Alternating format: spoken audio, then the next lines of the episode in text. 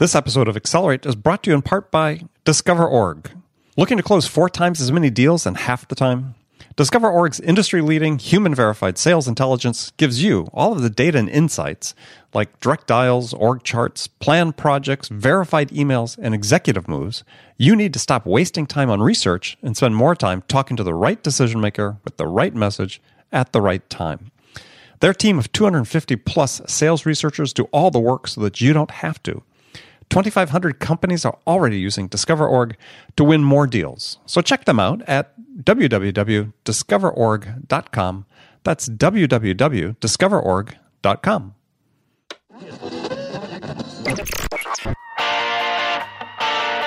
It's time to accelerate. Hey, friends, this is Andy. Welcome to episode 549 of Accelerate, the sales podcast of record where I hold in depth conversations with today's leading experts in sales, marketing, and leadership six days a week. So join me on the show today, all the way from Australia, is Hugh Macfarlane. Hugh's the originator of The Buyer's Journey, author of The Leaky Funnel, and founder and CEO of Align.me. And in today's episode, we're going to talk about the investments you can make in your marketing team that will increase your revenues and really dramatically improve your close rates. And we'll talk about how the timing of making those investments in improving your marketing effectiveness also influence your ultimate sales attainment. So it's a really interesting conversation. Now, if you'd like to see the show notes for this episode, in case you're listening to the episode, miss something, to go back, refer to it, go to andypaul.com forward slash 549. You'll get there your timestamp breakdown of this and all the conversations on Accelerate. And in case you missed it at the beginning of the show, this episode is brought to you by our great partner, Discover.org. The Discover.org platform is a game changer for sales, marketing, and staffing professionals. The feature rich sales intelligence platform is supported by 250 plus researchers who continually update contact data and provide account specific insight to help sales and marketing teams break ahead of the pack. So see the product live at discoverorg.com forward slash schedule hyphen demo. And over the last couple weeks, I've been talking about a new report I just produced. It's based on the input of well, well over 300 leading sales experts, people I interviewed right here on the show. And this report is all about what you can do to amp up and accelerate your sales right now. And so you might be surprised what these experts recommended be the first thing you should do to get your sales back on track. The report is free. Go to accelerate.fm forward slash accelerate to get your copy right now. So let's get into it. Hugh Macfarlane, welcome to Accelerate. You're very welcome, Andy. Thank you for having me along. Well, thank you for waking up early on the other side of the world from where I am today. I mean, almost literally the other side of the world. I'm in New York, my New York studio today, and you're in your Melbourne, Australia studio or offices. So, very early in the morning. Thank you for waking up early. It's my pleasure, and thank you for staying late, Andy. Actually, it's uh, yeah, it's it's not even that late yet uh, compared to some days. So, so I got a question for you, a standard question I ask all my guests to open the show, and this question is in your opinion, what's the single biggest challenge facing sales reps today? They very frequently will will want to tell a story that the customer isn't ready to hear yet.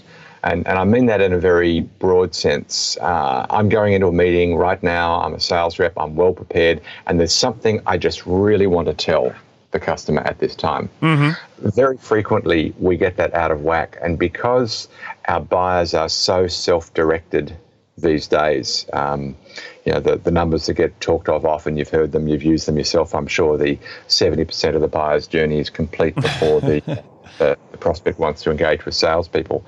Um, if that's only half true, it's still an issue. And so the salesperson wants to say or tell something to the prospect that they're just not kind of ready for.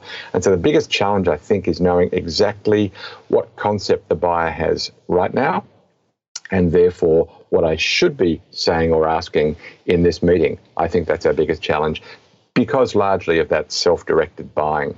So when you use the term concept there, tell us what you meant. I'm stealing a little from Miller Heiman, the sales mm-hmm. training company, sure. um, and conceptual selling. But basically, what's the idea they have in their head? Are they are they trying to um, make some improvement to their business? Are they trying to fix a problem? Are they trying to save their job? What, what's in their head right now? And what do I need them to have in their head at the end of this meeting?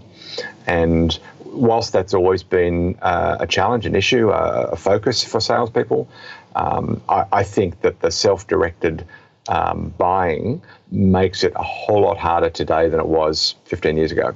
Well, what particular part harder? Because this is, and I'll I'll tell you why. Because this is a, a topic I've been working on recently. The the, the knowing. So your, your opening question was what what is what is the biggest mm-hmm. challenge mm-hmm. that staff mm-hmm. people face? I think it's it's not knowing how to ask questions. We always needed to be good at that. It's knowing what the customer already thinks. You know, if you go if you go back far enough, you know, I'm I'm 55 and I started selling when I was 20. So um, I, I, recall a time. It sounds like a real old guy now, but I, I recall a time not even that long ago where the, the font of knowledge was the salesperson, and the buyer kind of expected the salesperson to know more about the product than anybody else did, and that's how you got your, your information. These days, most salespeople walk into conversations where the customer knows more about the product and its use case than the salesperson does. And so clearly the role has changed. You've talked all that before. Um, but I think the, the, the consequence of that self-directed learning, and forgive me, I keep using that phrase, but you know, it is That's that seventy percent of the buyer's journey thing mm-hmm. uh, out. If that is so, then just knowing what I should be asking, knowing what is already known prior to the meeting, and and salespeople often lack the signals that, you know, frankly, we're going to talk about sales marketing alignment, I'm sure, on this call, but frankly, marketing ought to be playing a better role. I'll give you a real quick example. Sure. But should be playing a better role of helping the sales guy know what it is that that customer is already thinking. Now, if there's any truth to what I said, that the challenge is knowing what the customer's thinking, then what signals might we use to work that out? And marketing doesn't know all of it, but it knows a lot more than it's telling. If you think about all the clever marketing automation tools that track what people have opened and clicked on and pages that have been visited on your website, marketing often keeps that a nice secret. That information ought to be shared with the salesperson. So, sales guy going into that same meeting I talked about before, knowing that recently prospect Andy Paul has just been on these three pages, and he's got two colleagues who've been on those same two pages on the website I've now got a few clues as to what's going on, and mm-hmm. he, he Andy may not have declared that prior to the meeting. So marketing can help sales to know what's going on um, uh, by by sharing that knowledge, by surfacing that knowledge in the CRM. Well, at least giving them signals that they can use to either confirm or or not that that is what the customer is thinking. Exactly as you said it, Andy. It, it, it's not it's not law. It's it's a good signal. Right. So how do we make sure that that happens? I mean, this is you know sort of the topic du jour. I was talking to someone even earlier today on another interview about this. Is how how do we get this alignment to really take hold? And you know, certainly we see sort of a forcing function in sort of sorts as people start adopting more of the account based marketing, account based selling.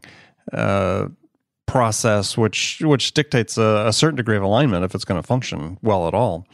But you know the world exists outside ABM as well. So how how do in your experience, you know, how do you get customers, how do you get companies to to align around this, you know, working together?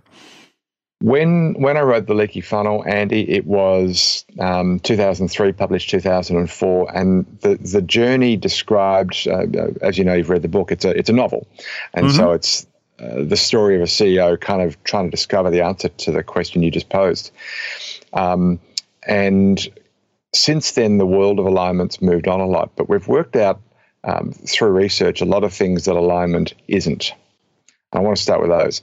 Um, the temptation is to do two things um, that, that, don't help as it happens. Uh, one is to have the marketing guy carry a bag with the sales guy for a week to understand what it's really like in the trenches. Um, what em- empathy, and, empathy doesn't develop as a result of that? Um, they have some good beers. I was I was but, asking it somewhat facetiously, yeah, but yeah, go ahead. You, you bet, you bet, and I, I know where you're at. Um, I'm going to give you uh, an analogy for that in a moment that I find quite helpful, but I'll come back to that in a sec. So that's one temptation. The other is to have the sales guy sit in the crayons department um, for a while and, and play with pretty colours to understand what happens in marketing. And, and I just think that we, we don't need to be each other. We just no, not not that you, not that you have a point of view based on you're describing it as the crayons department. But go ahead. I, I, am cheating here because I spent half my time as a sales guy and half my time as a marketer, so mm. I'm allowed to be rude to both. Um, but the, the reality is that we don't need to be each other. We need to have a single process that has clear handoff. And my, my favorite analogy, I haven't yet found a way to break it, is, is the relay race, where the, the third runner doesn't need to run the race of the second runner. What they need to do is to be at speed at the time the second runner is petering out and have their hand kind of back behind them, waiting for that second runner and just trust that that baton's going to be passed. Mm-hmm. Um, if that third runner is trying to run the race to that second runner and looking over his shoulder, he's going to be real slow when he takes off. And I think the same for sales and marketing alignment. It's it's about having a single process they built together. That's kind of key. I want to underscore that built the process together. So sales and marketing co-design the process. They each know what the whole process looks like, and they're going to do their part of it. Um, uh, we we looked at um, structure, what role that had. It had very little. We looked at um, uh, spending time getting to know each other, and we found um, this will interest you, Andy. We found that not only was that not one of the things that well aligned companies had done, but in fact, the poorly aligned companies were more likely to spend time getting to know each other than the well aligned companies. Because? Because of the, the, the relay race analogy, is okay. that know, it, it isn't about sales guy needs to know how to write a blog copy. Sales guy doesn't. Sales guy needs to know that if somebody's read four blogs and they've downloaded a white paper, that they're probably worth talking to. That's what sales guy needs to know. So, and to your earlier point, uh, they know the signals that might indicate the conversation that ought to be had. That's what sales guy needs to know, not how to write the copy. Likewise, marketer doesn't need to know how to ask those penetrating questions, does need to know what issues should be surfaced with the blog that help the sales guy and what issues shouldn't be surfaced because sales guy says whenever we get a prospect troubled about that problem, the second one, nothing happens. When they get troubled about the first problem, happiness. So we, we need to understand the end to end process, but not do each other's job, I think. Well, and uh, these turf wars are seemingly never ending between sales and marketing, now customer success, success groups, excuse me. And in some respects, seem to be almost becoming more intense because, you know, through automation and, you know, AI and, you know, the prog- you know, vast progression we're making with, with, you know, bringing more intelligence and analytics into sales, marketing, and so on is, is I think people feel threatened to some degree right? And so staking out their turf and making it clear, you know, how much of the revenue they were responsible for, uh, sort of leads, at least I've seen, you know, to more of this infighting. Even though, again, you'd think they'd know that they work better together and get better outcomes together than separately. We we spoke a minute ago, Andy, about process. Um, we, we looked at in the most recent alignment uh, study that we did, um, we looked at 10 pardon me, we looked at about 30 factors, but we found 10 worth talking about. Uh, of those 10, though, there's probably three really, really worth talking about, and we've spoken already of one of them, which is process. And the, the notion there is a combined process. So I wanted to spend a minute on that process bit before we sure. get into other pieces. The um, there, there, seemed to be for we we looked in our first alignment report at about 1,300 companies. Uh, the more recent one, we had a deeper dive with a smaller number of companies, only 500 in the second study, um, and we found that there's a really um, really linear progression. Um, companies typically embrace sales process first, then they'll embrace marketing process, but they'll be different second and different. Then there'll be a combined process, a single process that mm-hmm. sales and marketing line up behind. That's the relay race analogy, I think. Um, and then the fourth one, probably not surprising, is just an optimization of that single process. So getting really good data around what's working, what's not. Well, uh, let me ask a question, if I could, real quickly. Here is so for people listening, what was the sort of firmographic, uh, you know, profile of the companies that you surveyed?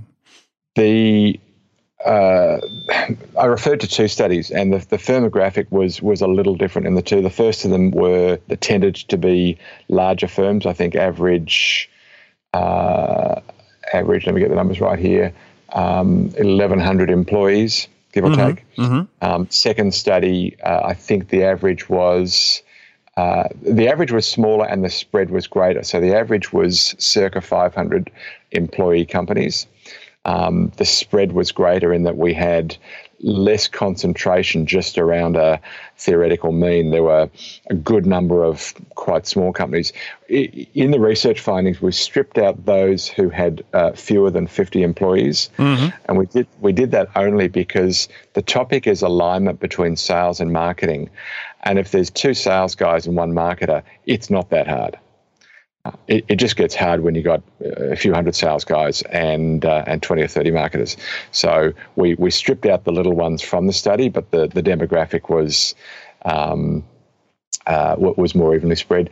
Geographically, we had a good spread, so I think we had a slightly disproportionate representation in the US, something like 30, 35%, which is a little higher than uh, GDP would warrant.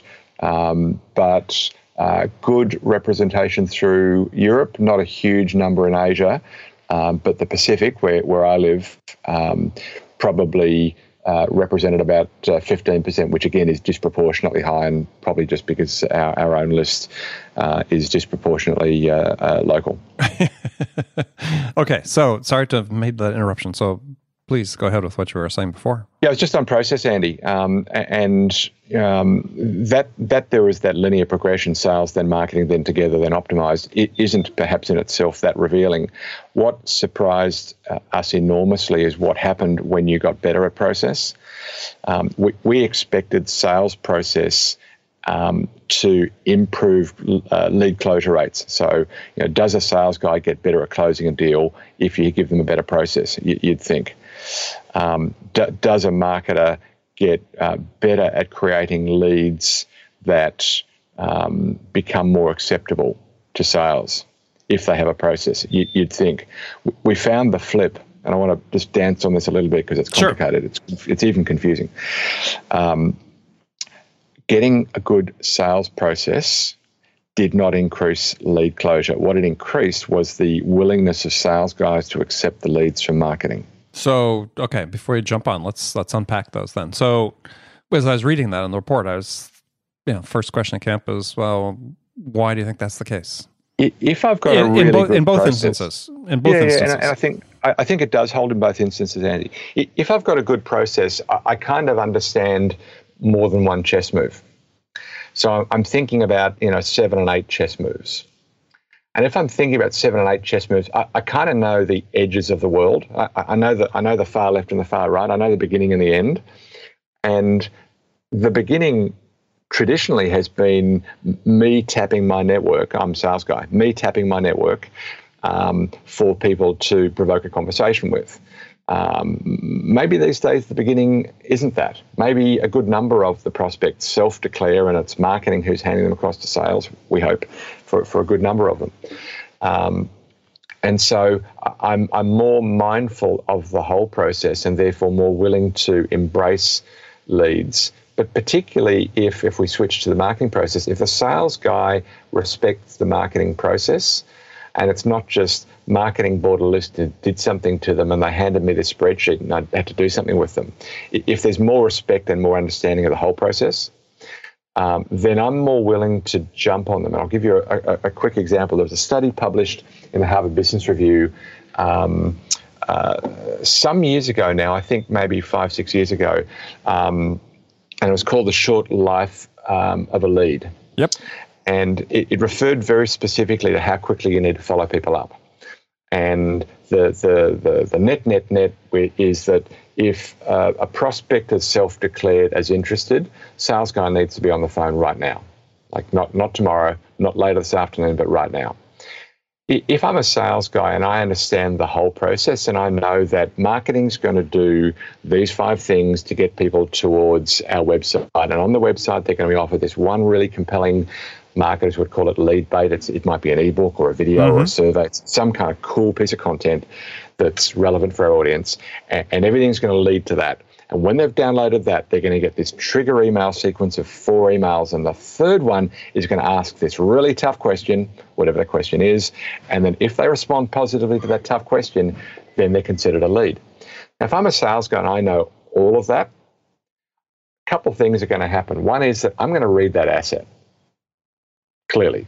Because mm-hmm. if the prospect's read it, I better read it too. I'm even going to put myself in the in that trail so I can experience those emails. And, and if they answer the right way to that third email, and know, we're being arbitrary here with emails, but the sure. point is that there's some kind of magic moment where marketing says if they do A, B, and C, then they're probably good to talk to. If I know all of that, then I'm going to know not only the topic of the conversation, but I'm going to know they're at their desk right now. And the fact that marketing just pinged my my mobile app um, CRM um, and said, "Call this guy now. He just did X. I better call him right now. And so, if sales gets the whole process, they're going to be far more willing to accept marketing's leads. And the flip is true for marketing. If marketing gets the whole process through to lead closure, it's going to start measuring closure rates, not just opening rates or lead rates or click through rates. Like, which of these campaigns actually generate closable deals and which of these generate just leads that are interesting but don't end up closing? Because the sales guys probably want me to do more of the first one and less of the second. Well, their willingness to accept the leads is based entirely on that. It, it, it ought be. It ought be um, marketing's willingness to pass the lead across ought be as well.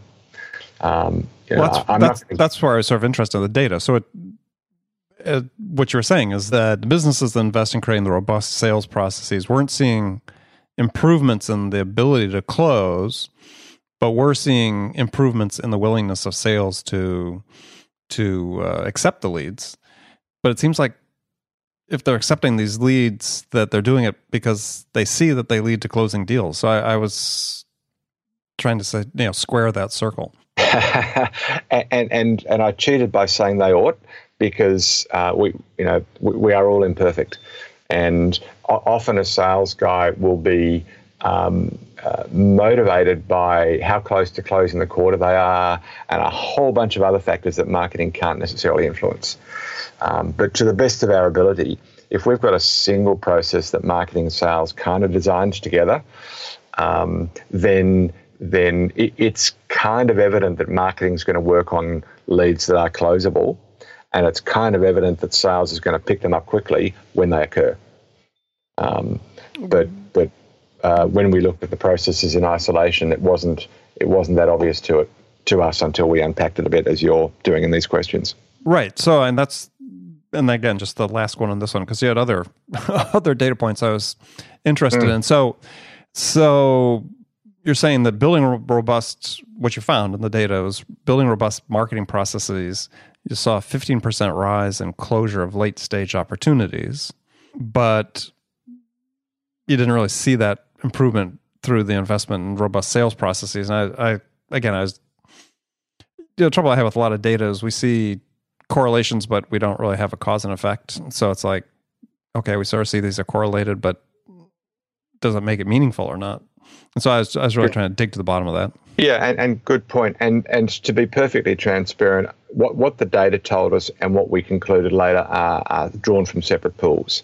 So what the data told us is there is a correlation.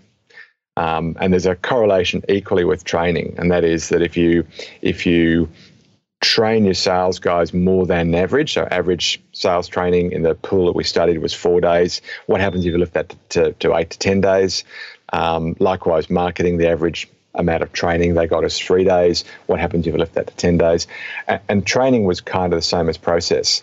What, to your point about correlation v causation, is that what the data said is that when there is more training present, for sales guys, it tends to in, in, increase the probability that they'll accept leads. And when there is more training for marketers, then their willingness to create or their capacity to create leads that end up closing improves. That is the same data that we found about process. So process and training both drew the same data. What is the cause of that? We had to draw to our we had to draw on our experience rather than the data to try answer that. And, and our experience suggests that in both the case of process and training, the reason why investing more on the sales side increases lead acceptance rather than closure is that once I've got my skills, I'm a sales guy, once I've got my skills to a certain level, pushing harder on training doesn't necessarily make me better at closing, but it might make me better at the, the whole process. Uh, likewise, with marketing, um, if I do a little bit of training and I have a little bit of process, then very probably I'm going to be okay at creating um, leads that get accepted because they're going to be in the right ideal client profile. Um, they're going to be given to the right guy, all of those basic hygiene factors. But if we go harder, and again, Andy, to be transparent, the data told me that this was present, there was correlation. The cause is is my experience rather than the data, um, but my experience tells me that the reason why on the marketing side, going harder on both process and training doesn't necessarily lift lead acceptance, but lifts lead closure is because it makes me think more. If I'm thinking more about the whole process and I'm learning more deeply, I'm probably going to start to look at my campaigns more critically and say, gee, I've got four campaigns running them and one I'm uh, running right now, and one of those campaigns is generating a whole lot of leads that the sales guys are accepting, good and good, but then they're not closing, evidently bad. And so as we get deeper into process and deeper into training, marketers think more about the closability, uh, whereas in the early days it's just around can I get my click through rate up? So one of the questions that sprung to mind as I was reading this report about yeah, the training increases uh, the probability that the the MQLs will close. Is what sort of training is marketing getting? Yeah, yeah, and, we'll ask the same of sales as well. I think um, we we didn't um, find any reliable data. We actually asked that question, and the answers were not giving us reliable data. Um, in particular, we were asking about the difference between product and process. Um, you know, sales guy learns about new product. Is that training? I guess it is. Uh, sales guy goes off and does a sales process course from we mentioned Miller Heiman before them or one of the others. Um, uh, different kind of training. Um, we did ask those questions, but the data wasn't reliable. Yeah, because I'm still you know intellectually struggling with with some of the data points and so um that's why that that question sort of sort of came Andy, I've got you at a disadvantage. I, I, I, had three weeks to struggle with that data before I got, got my head around it. Well, um, when we found the conclusions, it floored us. Well, yeah, I mean, because there's several things that that. So one of the other things you you found, or one of your findings, was that increased sales training also increased how much of your business comes from new customers or new logos, you said in the report.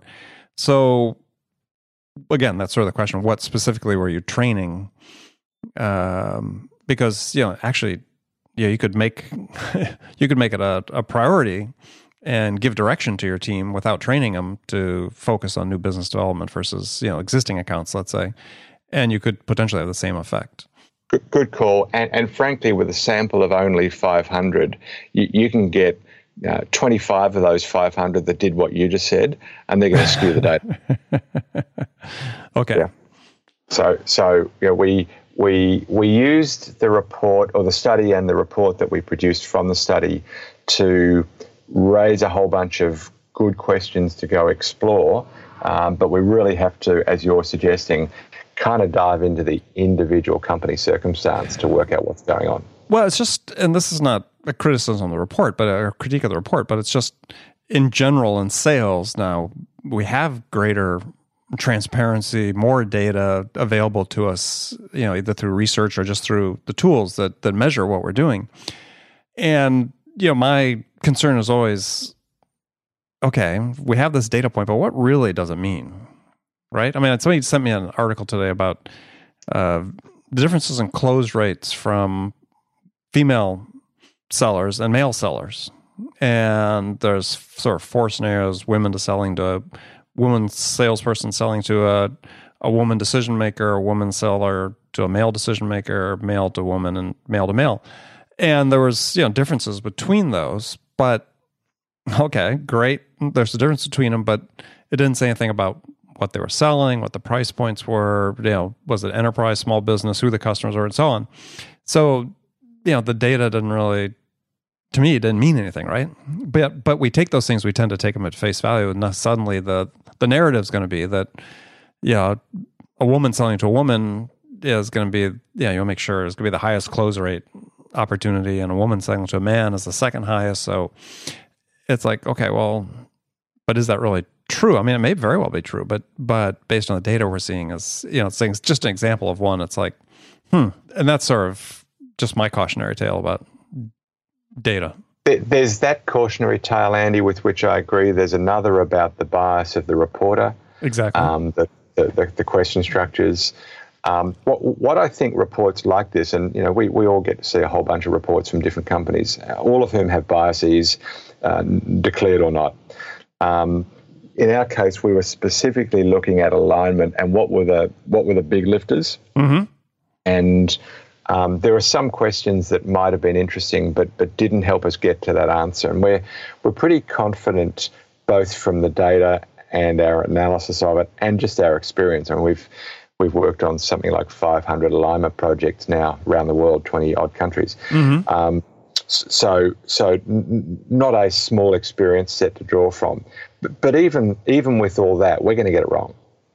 Um, it, it's it's can we can we be asking the right questions and can the data help us ask better questions? And I think what what we've concluded from this is that we need to continue to get really good at getting sales and marketing and, and frankly and finance and operations and customer support right right getting, getting them in the room together to design whatever their version of the process ought to be so all the way from a name to a closed deal, um, what ought our what ought our process be? Mm-hmm. And y- you better get that built, designed, measured collectively. And that there's nothing in the data that uh, that, that gave me any um, disquiet um, about that assertion. I, am I'm, I'm confident in saying that the, the companies that seem to have their act together on sales, marketing, alignment have, haven't uh, tried to be each other. They've they've respected there are different roles and they're all all key.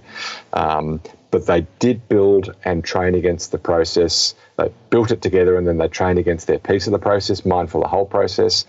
And they get in a room every now and then, whether that's monthly, weekly, quarterly, don't know, depends on the company. But they get in a room pretty often and they look at the whole end to end process mm-hmm. and ask what's working, what's not. And they adjust the process together. Right it, it's pretty hard to pick holes in that argument.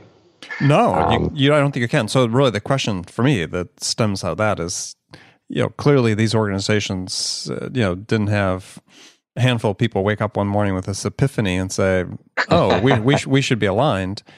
Is I don't know if this came out in the data, but yeah, I've interviewed numerous people about this topic in the last years. Is what you find in terms of what the driver was to make that happen? what's causing us to have to, to look at alignment? Well, it's causing, yeah, a company to wake up one day and say, yeah, we're out of alignment, or let's get aligned, or, or, you know, it's an, the CEO says, yeah, this is, you know, a cultural thing we need to make happen. I mean, what, what are you seeing typically as what drives it? I don't know that I have a good answer to that. I think it's the same uh, water cooler conversations that you've heard and I've heard and they've heard. Um, sales whinging about marketing, uh, marketing whinging about sales. I mean, we, we, we work hard on marketing, but I'll give you a quick anecdote from our own uh, our own work just recently. One, one of my marketers just you know, threw her hands in the air at the end of a phone call and, uh, and, and screamed at the top of her voice that that generated 15 leads for a pretty small company, and these were these were just beautiful leads. They were in the ideal client profile. Mm-hmm. They were unambiguously in a mode to talk. I mean, they, they declared that they were troubled about the right problem through the through the their activities. They'd shown a high level of activity, and it specifically said, "I'd like to have a chat to that company," and the sales guys hadn't rung them because they were busy. Or their marketing leads, right? Yeah. So, you know, even in company, and we, we, we like to think that we work pretty hard at alignment between sales and marketing. And, and even in our own company and with our own clients, we, we see this behavior pretty often. Um, so, what, what is the driver for a CEO to want to spend more attention on it? I think it's people like you and I having this conversation. I think it's reports like the one that we referred to and others who have done some great work in, in, in arguing the case for alignment. I think it's those water cooler conversations. Um, I, I, I, feel like you'd need to be asleep at the wheel to not to not observe the disquiet that you you referred to at the top of the call. Mm-hmm. and and I just feel it's a it's a it's a logical response to that. What um, what excites me is that the uptick for getting a single engine, a single machine, is is real. Um, uh, we, we've seen um, lead acceptance go up by 30%. We've seen closure rates go up by closer to 60%. And we've seen the revenue that comes from new business lifting by 60% in businesses that planned their process and optimized their process together. Now, again, you, you, may well raise the causation and correlation. I'm sufficiently confident that building the process together um, leads to goodness. The data certainly suggests it. Our, sure. our experience suggests it, and so does your experience suggest that. Um, and I feel like if we focus just on, primarily on designing, building, optimizing a great process that we all believe in end to end, that that that's really the primary focus, and the other things kind of uh, uh, become subservient to that. I believe. Yeah, I agree. I agree. All right. Well, Hugh, good conversation. Thank you very much for joining me. We're running out of time here. So, if you could tell people how to reach out to you, learn more about what you're doing, and, and I said connect with you. Thanks, Andy. Um, probably the easiest way, we, we've created something for your listeners. Um, they can go to funnelplan, that's funnelplan.com slash Andy Paul. So funnelcom, funnelplan.com slash Andy Paul. And what we've put there is a, uh, a tool that they can use to design sales marketing. The reason I'm suggesting that way to get in touch is because it's all a bit academic if we don't kind of have a clear process. And so what we've done is we put something on that uh, at that link that will help them to build that clear sales marketing process together. All right. Excellent. Well, again, Hugh, thank you very much. And uh, friends, thank you for joining me today. Make sure you come back again tomorrow for another great episode of Accelerate. Until then, I appreciate it. if you get a chance, go to iTunes or any other place where you listen to this podcast and subscribe, leave a review for Accelerate. We want to hear what we can do to make this a more valuable experience for you. So thanks again for joining me. And until next time, this is Andy Paul. Good selling, everyone.